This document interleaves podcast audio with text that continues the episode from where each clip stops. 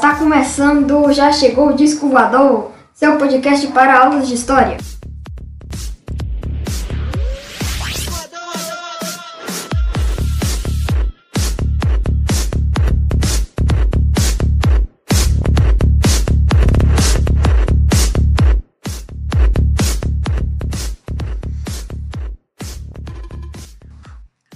Olá pessoal, aqui é o professor Wilson de História para as turmas do sexto ano F e do sétimo ano A ao sétimo ano I do SED Condomínio Instância 3.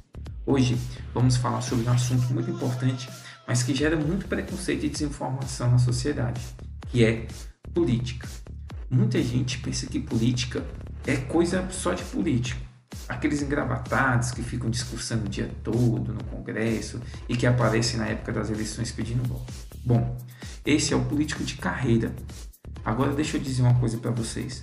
Todos nós somos políticos. Tá? Como assim, professor? Tá? Vou, vou explicar. Desde pequeno vivemos em grupo. Primeiro em família, depois convivemos com outras pessoas na escola, no trabalho e nos espaços públicos em geral. À medida que participamos desse convívio, podemos decidir, concordar, discordar e até transformá-los através das nossas opiniões, da nossa participação.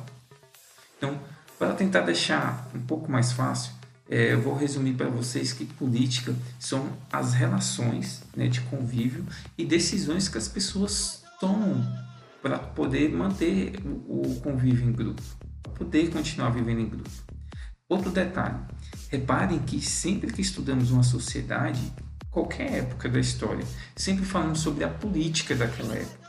Por que fazemos isso? É um jeito do professor de história ser malvado e chato com os alunos? Não, óbvio que não. Quando estudamos a política de outras épocas e lugares, podemos entender a importância dela naquela sociedade e qual é a melhor forma de, de, de, pensar e entender como a política funcionava naquela época e funciona hoje em dia e como isso pode nos ajudar a melhorar. Né? Dessa forma, acho que fica claro para vocês a importância de cada um na política, pois é através dela que discutimos como vamos enfrentar os problemas da nossa época. Hoje existem várias formas de participar tá? de forma mais ativa da política é, alguns exemplos é mais simples. Você pode se filiar a um partido político que, que é de onde saem os candidatos. Para isso você não é obrigado a ser candidato político, mas você pode participar é, de um partido o, porque você às vezes se identifica com o projeto e com as ideias que aquele partido defende. Cada partido ele tem um projeto e tem ideias que, que são defendidas por ele. Então você pode é, se filiar àquele partido que você mais se identifica. E você também pode participar ou até fundar, criar movimentos sociais que defendem uma causa que você acha importante para a sociedade. Né? Você pode organizar é, atividades ou participar né, da organização de atividades para conquistar objetivos que você acha que é importante e que são interessantes para aquela comunidade. Isso envolve inúmeras causas, tá bom? Inúmeras causas, qualquer coisa que você acha que é importante para melhorar a nossa sociedade. Beleza? Então fica aí para vocês a ideia da política além dos políticos, tá bom?